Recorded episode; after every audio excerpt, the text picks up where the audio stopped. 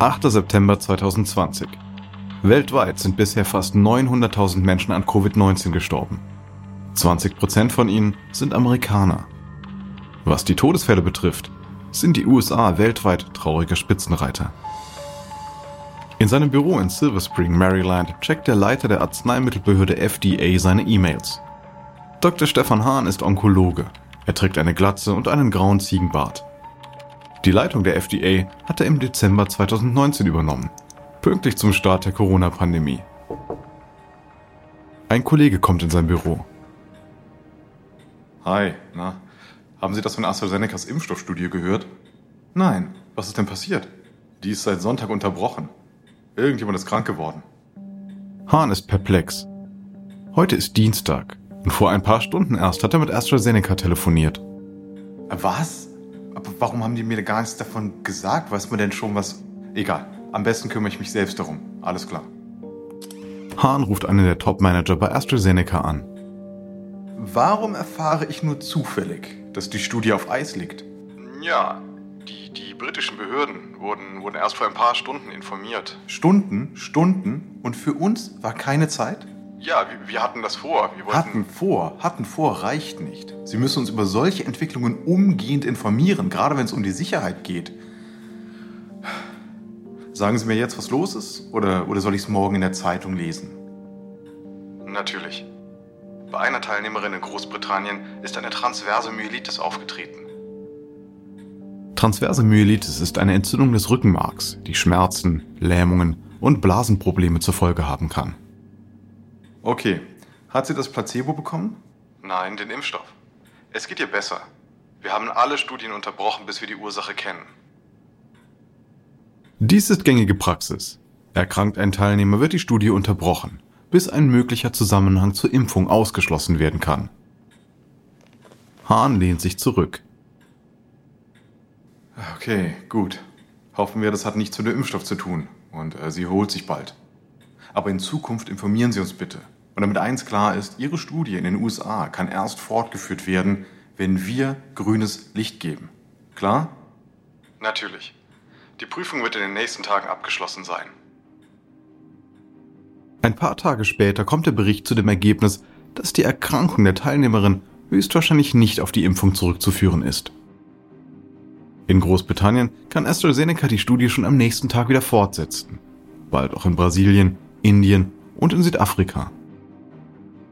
Doch die US-Aufsichtsbehörde FDA verlangt zusätzliche Nachweise. Aus einigen Tagen Unterbrechung werden mehrere Wochen.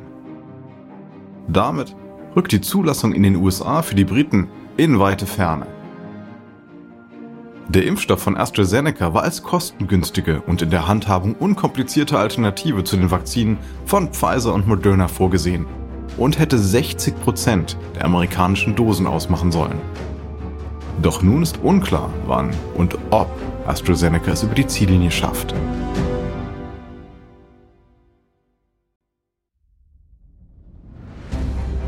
Ich bin Alexander Langer für Wandery und das ist Kampf der Unternehmen.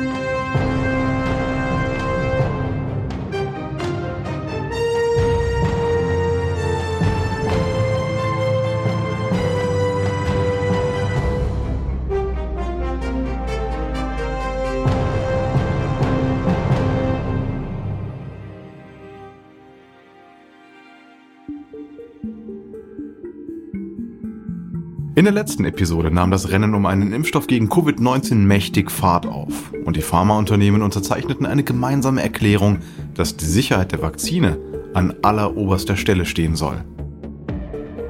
Und mittlerweile sind die ersten Ergebnisse aus den Phase 3 Studien in greifbarer Nähe. Doch gewisse Aussagen im Präsidentschaftswahlkampf lassen Zweifel aufkommen, ob die Zulassung der Impfstoffe sorgfältig genug geprüft werden wird. Dies ist Episode 5. Stolpersteine.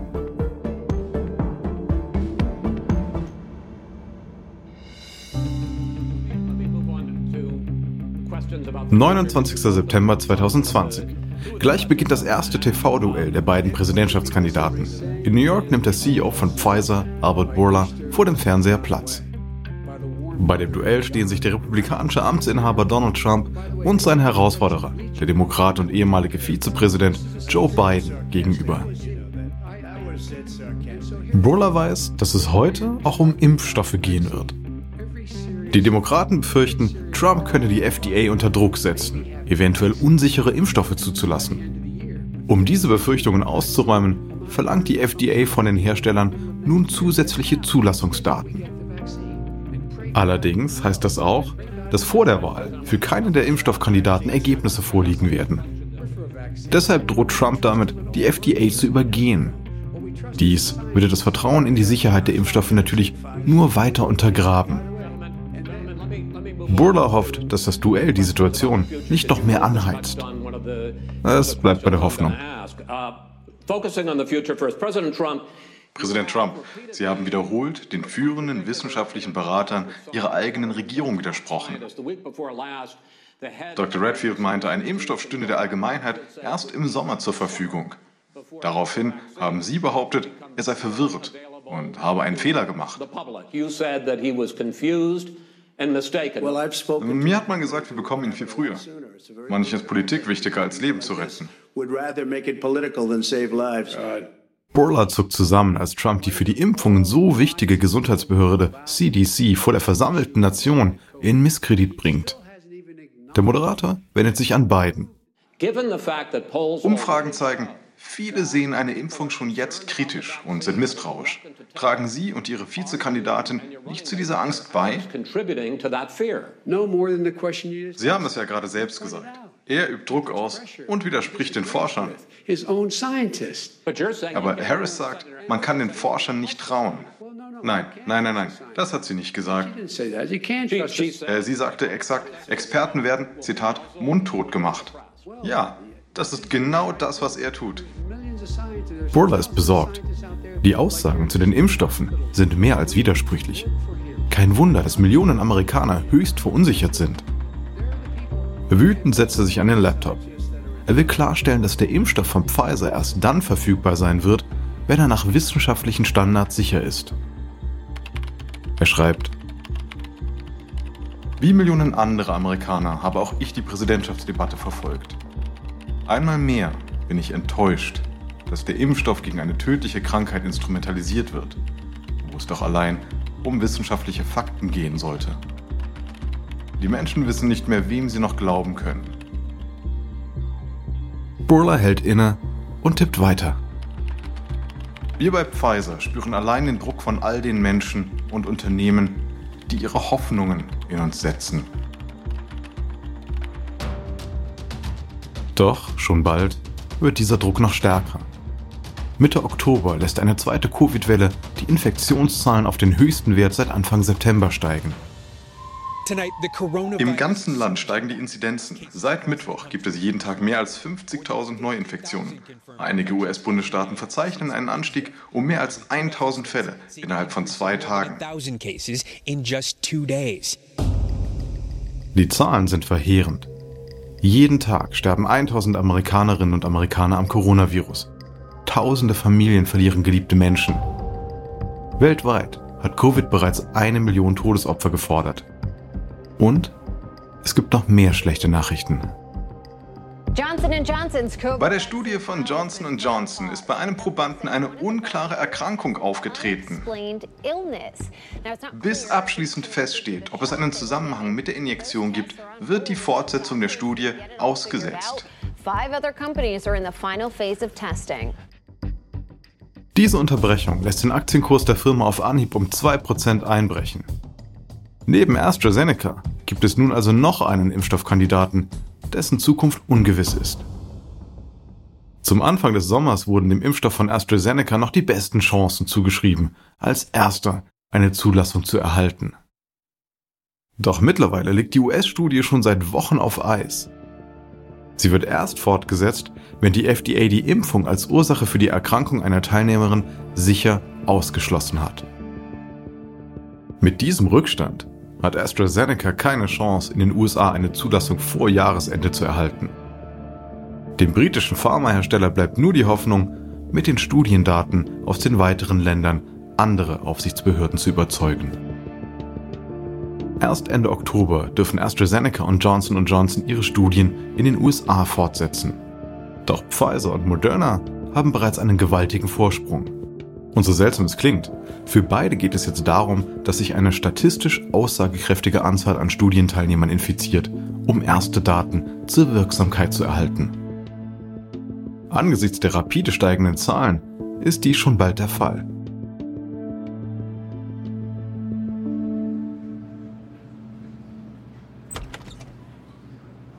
Sonntag, 8. November. Albert Bourla, der Geschäftsführer von Pfizer, setzt sich allein in einen Konferenzraum, öffnet seinen Laptop und wählt sich in sein Online-Meeting ein. Er ist nervös. Der Moment der Wahrheit steht bevor. Zehn Monate sind vergangen, seit das deutsche Unternehmen BioNTech Pfizer um Unterstützung bei der Herstellung eines Impfstoffs gebeten hat. Seitdem hat Pfizer fast zwei Milliarden Dollar investiert. Und ob sich das gelohnt hat, wird Burla gleich erfahren. Sein Gesprächspartner ist der Statistiker des unabhängigen Prüfgremiums, das den Zugriff auf die Studienergebnisse kontrolliert. Guten Tag, Mr. Burla. Können wir anfangen? Burla erkennt schon am Tonfall, dass sein Gegenüber wohl ein ziemlich nüchterner Zahlenmensch ist. Auf jeden Fall. Bitte, bitte legen Sie los. Gut. Letzten Sonntag wurde beim 94. Studienteilnehmer eine Covid-19-Infektion bestätigt. Deshalb haben wir in Übereinstimmung mit dem Prüfplan die ersten Studiendaten erhoben und ausgewertet. Diese Befunde sind mehrmals von Borla wippt ungeduldig mit dem Fuß, während der Statistiker unbeirrt weiter in einer Stimmlage berichtet, als ginge es hier um ein Mittel gegen Fußpilz. Und Analyse präsentiert. Nachdem die Daten kontrolliert. Borla interessiert dieses Vorgeplänkel überhaupt nicht. Ihm geht es um die eine Kennzahl, die über Erfolg oder Misserfolg entscheidet, die Wirksamkeit. Denn sie gibt an, mit welcher Wahrscheinlichkeit die Impfung eine Infektion verhindert. Liegt die Wirksamkeit bei 0%, macht es keinen Unterschied, ob jemand geimpft ist oder nicht. Liegt sie bei 100%, ist das Ansteckungsrisiko eliminiert. Für eine Zulassung der FDA muss die Wirksamkeit mindestens 50% betragen. Neben der Wirksamkeit ist zwar auch wichtig, wie gut das Vakzin vor schweren Verläufen schützt, wie lange der Schutz anhält und ob es Unterschiede in Bezug auf Alter, Geschlecht, ethnische Abstammung und BMI gibt. Doch wenn die Wirksamkeitsrate schlecht ist, hat der Impfstoff erstmal keine Chance. Für Pfizer wäre dies ein gewaltiger finanzieller Rückschlag. Endlich kommt der Statistiker zum alles entscheidenden Punkt. Folgende Ergebnisse liegen vor. Von den 94 Teilnehmern, die positiv auf Covid-19 getestet wurden, hatten 90 das Placebo. Burla unterbricht. Entschuldigung, Entschuldigung. Sagten Sie 90 oder 19? Der Statistiker blickt kurz auf. 90 hatten das Placebo und vier den Impfstoff erhalten. Nur vier Personen wurden positiv getestet, nachdem sie den Impfstoff erhalten hatten. Die Gesamtwirksamkeit des Impfstoffs liegt damit bei 95 Prozent. Burla ist sprachlos. Der Impfstoff hat die Vorgabe der FDA nicht nur locker geschafft, sondern phänomenal übertroffen. 95 Prozent? Das ist ja Wahnsinn. Unglaublich. Burla muss sich beherrschen, hier keinen Freudentanz aufzuführen. Und sogar dem sachlichen Statistiker huscht ein kleines Lächeln über das Gesicht. Seit fast einem Jahr ist nichts mehr wie zuvor. Die Menschheit wird von einem unsichtbaren, gnadenlosen Killer in Schach gehalten. Menschen sterben, werden arbeitslos oder sind von ihren Liebsten getrennt. Aber nun gibt es Hoffnung. Endlich gibt es eine Waffe, mit der die Menschheit dem Virus beikommen kann.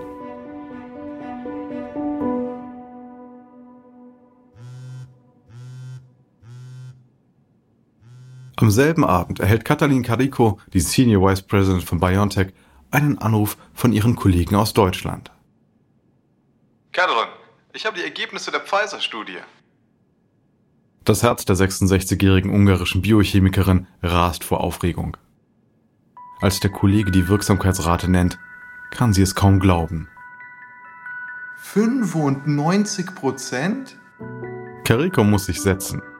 Vor lauter Freude verschlägt es ihr glatt den Atem. Damit ist ihr Ruf endlich rehabilitiert, denn diesen Impfstoff gäbe es nicht ohne sie. 42 Jahre hat sie unermüdlich daran gearbeitet, das medizinische Potenzial der mRNA nutzbar zu machen. Beinahe hätte sie das ihre Karriere gekostet. Doch ihre Hartnäckigkeit hat sich ausgezahlt. Für uns alle. Ihre Arbeit wird Millionen von Leben retten. Sieben Tage später.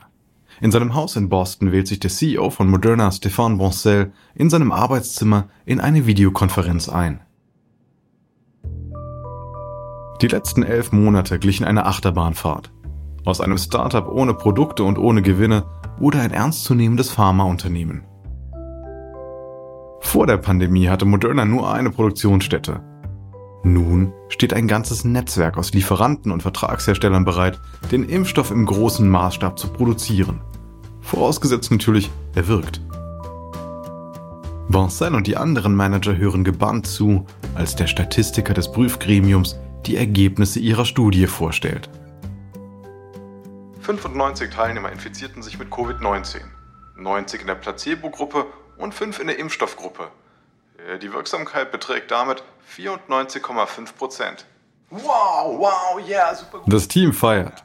Der mRNA-Wirkstoff von Moderna hat nicht nur eine hervorragende Wirksamkeit, sondern ist gleich auf mit dem Vakzin von Pfizer. Nach dem Videocall stürmt Boncel aus dem Arbeitszimmer zu seiner Familie. Wir haben es geschafft. Wir haben es geschafft. 94% Wirksamkeit. Boncel, seine Frau und die beiden Teenager fallen sich jubelnd in die Arme. Noch vor einer Woche gab es keinen nachweisbar wirksamen Impfstoff. Jetzt gibt es sogar zwei. Die Aktienkurse von Pfizer, Moderna und BioNTech schießen in die Höhe. Anders als Johnson Johnson und AstraZeneca wollen sie mit ihren Impfstoffen durchaus Gewinn machen.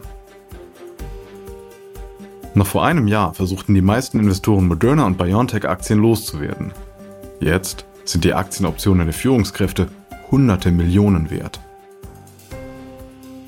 Im Januar erschien es noch undenkbar, bis Ende des Jahres ein nachweislich wirksames Vakzin gegen das Coronavirus zu haben. Und erst recht nicht zwei. Doch schon bald werden es mit dem Impfstoff von AstraZeneca sogar drei sein. Wobei die Briten eher ins Ziel stolpern als dort elegant einzulaufen.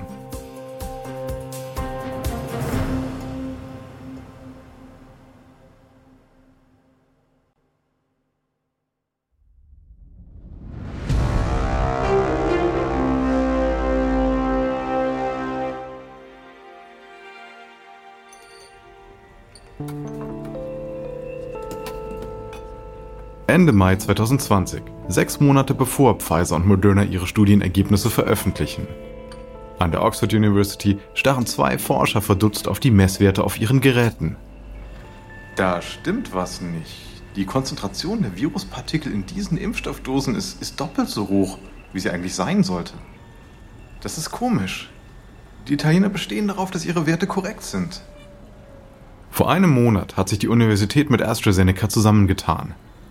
Bald soll die Zulassungsstudie mit Zehntausenden Freiwilligen in Großbritannien beginnen. Im Idealfall könnten die Ergebnisse im September vorliegen. Doch der erste Stolperstein lässt nicht lange auf sich warten. Oxford hat eine italienische Firma mit der Herstellung der Impfstoffdosen beauftragt. Doch bei der Überprüfung im Labor der Universität stellt sich heraus, dass die Konzentration doppelt so hoch ist, wie vom Lieferanten angegeben. Sollen wir diese Charge entsorgen? Die doppelte Dosis wäre problematisch. Zu hochdosierte Impfstoffe könnten stärkere Nebenwirkungen wie Schüttelfrost und Fieber zur Folge haben. Aber ohne diese Dosen würde der Zeitplan der Studie um Wochen zurückgeworfen. Und das, während täglich tausende Menschen an Covid sterben. Und, und wenn wir halbe Dosen verabreichen? Wenn unsere Messungen stimmen, wäre es die korrekte Dosierung. Wenn nicht, ist es wenigstens keine Überdosierung. Das könnte tatsächlich klappen eigentlich, ja. Nach dem Okay der britischen Aufsichtsbehörden verabreicht Oxford fast 3000 Probandinnen und Probanden halbe Dosen. Allerdings berichten diese Teilnehmer weniger normale Impfreaktionen wie Schmerzen im Arm und erhöhte Temperatur. Ein Hinweis, dass die Dosierung doch zu niedrig sein könnte. Nach weiteren Untersuchungen stellt sich heraus, die Messungen der Italiener waren korrekt. Die Werte in Oxford hatten nicht übereingestimmt, weil man eine andere Messmethode für die Vakzinkonzentration angewandt hatte. Weil man herausfinden möchte, ob unterschiedliche Dosierungen unterschiedliche Ergebnisse liefern, wird die Gruppe, die nur die halbe Dosis erhalten hat, nicht von der Studie ausgeschlossen. Sechs Monate später wird sich diese Entscheidung noch rächen.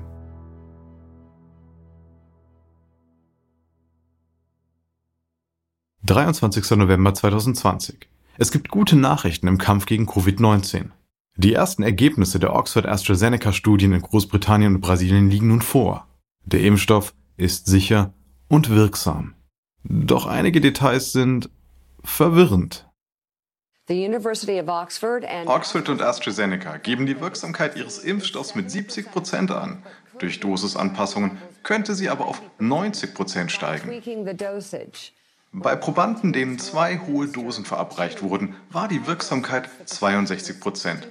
Wurde aber erst eine niedrige und dann eine hohe Dosis gegeben, lag sie bei 90 Prozent. Bislang sind die Gründe für diese Unterschiede noch nicht klar. Anders als Pfizer und Moderna, deren Zahlen eindeutig und nachvollziehbar sind, präsentiert AstraZeneca zwei verschiedene Wirksamkeitsraten. Das sorgt nicht nur für Verwirrung, sondern weckt auch Zweifel. Der Sender CNN bittet Oxford-Professor Adrian Hill um eine Erklärung. Glückwunsch, können Sie uns diese Sache genauer erläutern? Sehr gerne. Also, wir haben zwei verschiedene Impfschemata untersucht. Im Standardschema wurde zweimal die gleiche Dosierung verabreicht. Im zweiten, neuen Schema wurde die Dosierung erhöht. Die erste Impfung erfolgte mit der halben Dosis, die zweite dann mit der vollen. Überraschenderweise lag die Wirksamkeit bei diesem Schema bei 90 Prozent. Doch warum die halbe Dosis bessere Ergebnisse liefert als die Standarddosierung, bleibt ein Rätsel. Wenig später wird bekannt, dass den Teilnehmern die halbe Dosis versehentlich verabreicht worden war. Oxford beteuert jedoch, das Schema bewusst so gewählt zu haben, nicht als Reaktion auf einen Fehler. Es ist ein PR-Desaster. Dass gerade ein dritter wirksamer Impfstoff im Kampf gegen das Virus dazugekommen ist, scheint kaum noch jemand wahrzunehmen. Allerdings sind Studienergebnisse noch keine Garantie für eine Zulassung.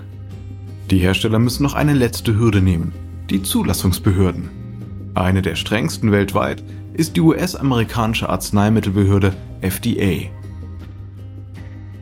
In Europa prüfen die Behörden die Ergebnisse, die von den Pharmafirmen vorgelegt werden. Die FDA dagegen verlangt die Rohdaten und übernimmt die aufwendige Analyse selbst. Der Impfstoff von Pfizer wird als erster von der FDA unter die Lupe genommen.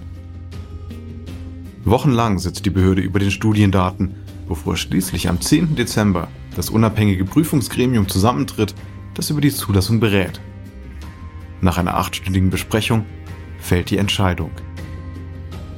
Meine Damen und Herren, es gibt einen großen Durchbruch im Kampf gegen die Covid-19-Pandemie. Ein Gremium der FDA hat gerade die Notfallzulassung des Pfizer-Impfstoffs empfohlen. Er hat damit als erster diese wichtige Hürde in den USA genommen. Ein Hoffnungsschimmer angesichts der schrecklichen Zahlen. Allein gestern sind mehr als 3000 Menschen dem Virus erlegen. Ein neuer Tagesrekord.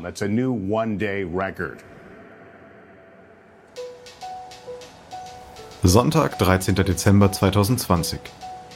In der gigantischen Fertigungsanlage für den Covid-Impfstoff von Pfizer in Portage, Michigan, stehen alle Systeme bereit. Mit der Notfallzulassung der FDA setzt Pfizer nun alles daran, das Vakzin möglichst schnell zu den Menschen zu bringen. Arbeiter in futuristisch anmutenden Schutzanzügen schließen Schläuche an Tanks an. In diesen befindet sich die mRNA-Lösung, die in anderen Pfizer-Werken über Wochen hergestellt wurde. Aus den Tanks gelangt die mRNA über ein Labyrinth aus dünnen Rohren in kleine Mischapparate, die etwa so groß sind wie ein 2-Euro-Stück. Im Inneren dieser Apparate wird die mRNA mit den schützenden Fettpartikeln umhüllt, die in einem anderen Werk vorproduziert wurden. Heraus kommt der fertige Impfstoff, der in tausende Glasfläschchen abgefüllt wird. Im Ladebereich des Werks liefen Gabelstapler die Kisten, in denen sich mehrere hunderttausend Dosen befinden, in Lastwägen. Mehrere Sattelzüge voller Impfstoff verlassen unter Polizeischutz das Werksgelände. Polizeieskorten sorgen mit Blaulicht und Sirenen für freie Fahrt. Währenddessen übermitteln Sensoren im Inneren jeder Transportbox Daten über Standort und Zustand der wertvollen Fracht in Echtzeit in die Firmenzentrale von Pfizer. Die Lkw steuern Flughäfen in der Nähe an. Dort werden die Impfstoffdosen in bereitstehende Flugzeuge geladen und in alle Ecken der USA geflogen.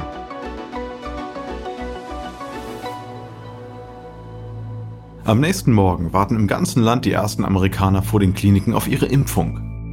Noch vor Jahresende beginnen auch die ersten Impfungen mit dem Moderna-Impfstoff. Der US-Wahlkampf ist mittlerweile vorbei und die Skepsis gegenüber den Impfstoffen sinkt rapide. Wollte sich noch im September nur knapp die Hälfte der Amerikaner impfen lassen, sind es nun 84 Prozent. Die Wissenschaft gewinnt. Das Virus und die Impfgegner sind auf dem Rückzug. Das Ende scheint zum Greifen nah. Doch in Südafrika muss ein Wissenschaftler feststellen, dass der Kampf noch nicht gewonnen ist. In der nächsten Episode mutiert das Virus, Pfizer lässt in Südamerika die Muskeln spielen und die Nationen der Welt konkurrieren um die begehrten Impfstoffe.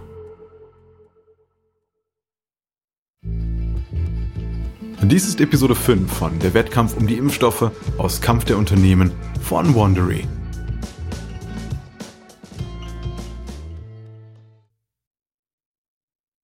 Ein kurzer Hinweis zu den Dialogen, die Sie soeben gehört haben. Wir wissen natürlich nicht genau, was gesprochen wurde. Doch die Dialoge basieren nach bestem Wissen auf unseren Recherchen.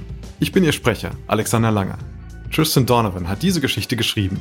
Karen Lowe ist unsere leitende Produzentin und Redakteurin. Herausgegeben und produziert von Emily Frost. Das Original Sounddesign stammt von Kylie Randell. Kate Young ist unsere Associate Producerin. Unser Produzent ist Dave Schilling.